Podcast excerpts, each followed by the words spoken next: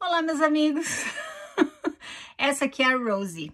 É, é ela que gosta de participar dos vídeos às vezes, né? Sacode a coleirinha, late, faz uma confusão. Pronto, tá aqui, tá pronta pro Natal, tá com lacinho de Natal e tudo. Algumas pessoas pediram pra eu mostrar, então tá aqui. Essa é a Rosie. E a, a minha gata vai demorar um pouquinho. Bom, vai demorar um pouquinho não. Uma hora eu tenho que pegar ela, porque ela não gosta que que pegue no colo, né? Então, é um pouco mais difícil. mas qualquer hora eu mostro ela. E tem outra cachorrinha também, uma shih tzu, a Seiri, mas essa é boazinha. Ela não, ela não vem atrás de mim quando eu vou fazer os vídeos. Ai, mas são umas figurinhas, né? Então tá. É, eu recebi esse depoimento, eu diria, desse jovem, né, de 17 anos de idade, e o depoimento dele é de meia página, até menos um pouco de meia página, mas ele fala algo aqui que eu nunca tinha parado para pensar. Então, como eu falo para você, né, os jovens que têm participado aqui do nosso canal e têm mandado as experiências deles, eles têm uma forma muito peculiar, né, de, de relatar, eles abrem o coração e e eles falam coisas que muitas vezes a gente nunca parou para pensar. Eu tenho aprendido bastante com eles, principalmente a respeito da sinceridade, da vulnerabilidade deles em se abrirem com a gente. Então, hoje, já que eu não tô tendo tempo, porque eu tô tendo uma folga só por semana, tô trabalhando 12 horas por dia, a gente tá aqui na, no, no pico, então, por causa do Natal, eu, tô, eu não tenho tido tempo de fazer os vídeos. Eu vou, eu vou fazer este aqui agora e depois vou voltar já com uma segunda história, tá? Então ele fala o seguinte: Olá, Vânia. Tenho 17 anos e em novembro faria um ano que eu era membro da igreja. Ele me mandou essa história aqui em outubro, tá? Então em novembro, seja mês passado, faria um ano que ele era membro. Eu era um mormon progressista Conheci o lado podre da história dessa organização e estava muito mal por saber que era tudo uma farsa. Fiquei indignado ao ouvir mensagens na conferência geral em que eles diziam que Deus ama a todos, independente da cor da pele. É, logo, eles que negaram o templo, o sacerdócio e o sacramento para pessoas de cor como eu, por 150 anos. Só uma correção, querido. Na verdade, eles não negaram o sacramento, tá? Eles negaram sim o sacerdócio e a entrada no templo. Realmente, pessoas de cor não podiam ter o sacerdócio nem entrar no templo até 1978.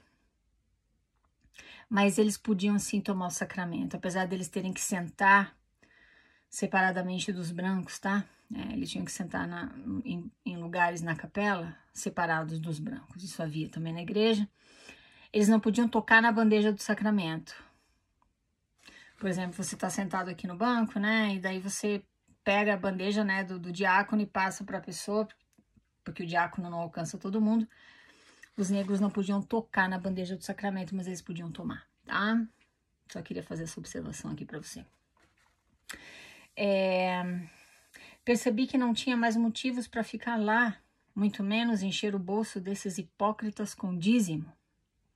Percebi que não era cristianismo. Olha só, isso aqui que ele falou eu nunca tinha parado para pensar. Percebi que não era cristianismo quando reparei que rituais maçônicos são mais importantes que o sacramento, já que qualquer pessoa que chegasse na capela podia tomar o corpo e sangue de Cristo. Mas os símbolos e rituais pagãos eram necessários para viver os mais altos, altos padrões. Um abraço e muito obrigada pelo seu trabalho. Um abraço para você também, meu querido, e quem te agradece sou eu, viu, por mandar esse depoimento tão simples, mas tão, tão profundo, porque você fala de algo que, que tocou, né? Que tocou em você, porque você é uma pessoa de cor e você se deu conta que por 150 anos eles negaram para pessoas como você privilégios, né? Que os brancos tinham, meu Deus do céu, única e exclusivamente por conta da cor da tua pele. E você falou, peraí, mas agora, agora, 2020, o presidente da igreja chega na conferência e fala que Deus ama a todos, né? Independente da, da cor da pele. Ah, mas agora ele pode falar, né? Só que ele esquece de dizer que por 150 anos não foi isso que eles pregaram dos púlpitos. Por 150 anos eles fizeram questão de enfatizar e reenfatizar a maldição da pele escura né? Que está lá no livro de Mormon até hoje. Então você tem toda a razão. É uma grande hipocrisia, porque eles agora se dizem é, apreciar diversidade, né? Agora não tem racismo na igreja, né? Os negros podem receber o sacerdócio, podem entrar no templo, tá tudo bem. Mas as escrituras racistas continuam no livro de Mormon e elas vão sair de lá. E eu aposto contigo. Quando vai acontecer, não sei. Mas em uma das próximas edições, aqueles versículos serão pum, retirados. Vai ser só mais uma alteração doutrinária do livro de Mormon, mais uma das mais de 3 mil alterações doutrinárias que já aconteceram lá, mas eles não te falam isso, pelo contrário, eles te falam que a Bíblia sofreu muitas alterações, então ela não é totalmente confiável em termos de doutrina, ela foi adulterada, mas o livro de Mormon é o livro mais correto da face da Terra. Essa escritura racista vai sair de lá, juntamente com o nome do livro de Mormon, que vai mudar. O nome Mormon, pum, vai desaparecer de lá e de alguma forma o nome de Jesus Cristo vai ganhar destaque e a logomarca da tua igreja, que agora tem Jesus Cristo no centro dela. As estratégias corporativas são inteligentes. Você está lidando aqui com pessoas de alto, de alto, como é que fala? Ai, eu, eu, me fogem as palavras, ainda mais quando eu tô cansada. Mas pessoas altamente qualificadas do mundo corporativo para dizerem para a igreja, né, para falarem para para orientarem os movimentos, as estratégias corporativas delas, de acordo com as demandas da sociedade. Então isso vai acontecer. Mas você tem razão, querido. O racismo ainda existe lá porque você não vê nenhum nenhum negro. Jamais. Por, tudo bem, por 150 anos eles negaram o sacerdócio e, e, e a entrada no templo para os negros. Mas nunca, nunca na história da igreja você teve um, um apóstolo ou membro da primeira presidência de pele escura. Aí você vai falar, ai, mas tem setentas, né? Claro que tem setentas. mas eu tô falando, mas demorou e chegou. Agora, a primeira presidência, qual dos doze? Nenhum negro, muito branquinho, com nível superior. E não, nem todos são ex-missionários. A primeira presidência atual, nenhum deles é ex-missionário, não. Mas você tem que ser um, viu? É. Você tem que suar a camisa, porque trabalho missionário no campo é para é os operários da igreja, né? Para classe executiva, não, não precisa, não é mandamento, é opção. Olha, eu adorei quando você fala aqui que, meu Deus, Rituais maçônicos são mais importantes que o sacramento, já que qualquer pessoa que chega, na capela pode tomar o corpo e sangue de Cristo, mas para os símbolos e rituais pagãos é necessário viver os mais altos padrões. Isso é perfeito, querido. Você com a tua juventude, inexperiência, mas um cérebro, um cérebro moderno, né? Um cérebro que nasceu diferente da minha geração, você, pum, se deu conta disso, falou, tá, peraí.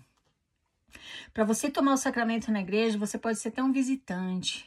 Eles falam que o batismo representa a renovação dos convênios que você fez no batismo. Hum, porém, o sacramento não é negado para visitantes. Tá? Eles falam que o visitante, se quiser tomar parte, se quiser não pode. Tudo bem, né? Eu, quando era missionário, levava investigadores na capela e eu falava para eles: você toma o sacramento se você quiser, fica à vontade. E a maioria deles tomava. Então, para isso, você não precisa nem ser batizado. Agora, para entrar no templo, para entrar no templo, praticar rituais maçônicos, fazer pactos com a corporação em que você compromete, se compromete a consagrar teu tempo, bens, talentos e energia, receber um nome secreto que não é sagrado. Meu nome era Abis, tá? Eu não tenho medo nenhum de falar, porque aquilo tudo é inventado por homens. Satanás não tem nada a ver com isso, tá? Vai cair um raio na tua cabeça. Ai, falou, revelou o nome que recebeu no templo agora, né? Não vai cair um raio na tua cabeça, não. Ixi, eu já falei em outros vídeos aqui. O nome que eu recebi no templo é Abis. Até porque a lista de nomes está disponível na internet para quem quiser. Todas as pessoas que entram no templo naquele determinado dia, todas as mulheres recebem o mesmo nome, todos os homens recebem o mesmo, o mesmo nome, né, dos homens, nomes esses tirados da Bíblia e do livro de Mormon, tá? Mas para você entrar no templo, para você entrar no templo Mormon, você tem que ser membro da igreja por um ano. Você tem que viver, como ele fala muito bem aqui, os mais altos padrões. Durante esse um ano, você tem que ser um membro que frequenta a, a igreja aos domingos. Você tem que ser obediente, porque é a primeira lei do céu, mormon. Você tem que pagar o dízimo, que é a tua exaltação parcelada. Por quê? porque eles dizem que para você ser exaltado no mais alto grau de glória do reino celestial mormon, separa tudo isso do cristianismo, tá? Porque isso tudo foi invenção de Joseph e dos compassas deles, dele quando fundaram o, o, mormonismo. Então não tem nada a ver com o cristianismo. Jesus Cristo não, não fez símbolos e sinais e não, não falou para os apóstolos dele que eles tinham que entrar naquele templo, que eles não receberam o nome sagrado, aquela coisa nada toda, tudo veio da maçonaria, tá? Tem nada a ver com Jesus Cristo. Então separa, separa te os templos mormons do cristianismo. Porque os templos mormons, a gente já conversou várias vezes sobre isso aqui, vem da maçonaria. Ponto. Então você tem que pagar o teu dízimo por um ano, tá?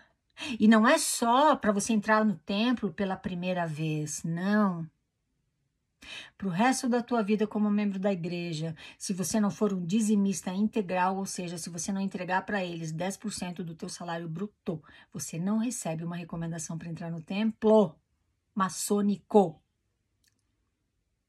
Eu digo maçônico, ele não é da maçonaria, mas os rituais que você pratica lá dentro foram inspirados na maçonaria, foram tirados da maçonaria, tá?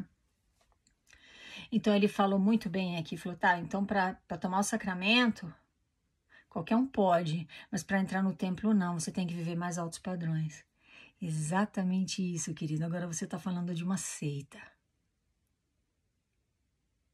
Você precisa provar para essa seita que você, que, que você entrega para ela o direito de controlar a tua vida, a maneira como você vive, a maneira como você administra seus recursos financeiros. Aí ela deixa você entrar no templo dela, dizendo que aquela é a casa do Senhor. e você talvez viva numa, numa situação de extrema humildade na tua casa. Mas quando você entra no templo, é tudo de primeira. Dá uma olhada naqueles lustres, dá uma olhada naqueles carpetes. Você tem qualquer coisa parecida com aquilo na tua casa? Dá uma olhada na qualidade dos móveis. Aquilo tudo custa dinheiro, não caiu do céu. Pum, Moroni não trouxe. Pum, vamos agora criar o templo aqui, né? Bem fofinho. Aí eu tenho que debochar, porque é. Dá uma olhadinha na, na, no luxo que existe dentro do templo e compara com a tua casa. E põe uma coisa dentro da tua cabeça, você que está me escutando. Quem garante aquele luxo lá é você com teu dízimo e teu trabalho voluntário. Não é só dízimo, não. É missão, é mandar teus filhos para missão. Mesmo que a igreja pague a missão, você ou teu filho está trabalhando 60 horas por semana para eles por dois anos. Faz a conta. Faz a conta. 60 horas por semana durante dois anos ou um ano e meio para as mulheres. E veja quanto é que você deixa de ganhar só se, só se falando em salário mínimo.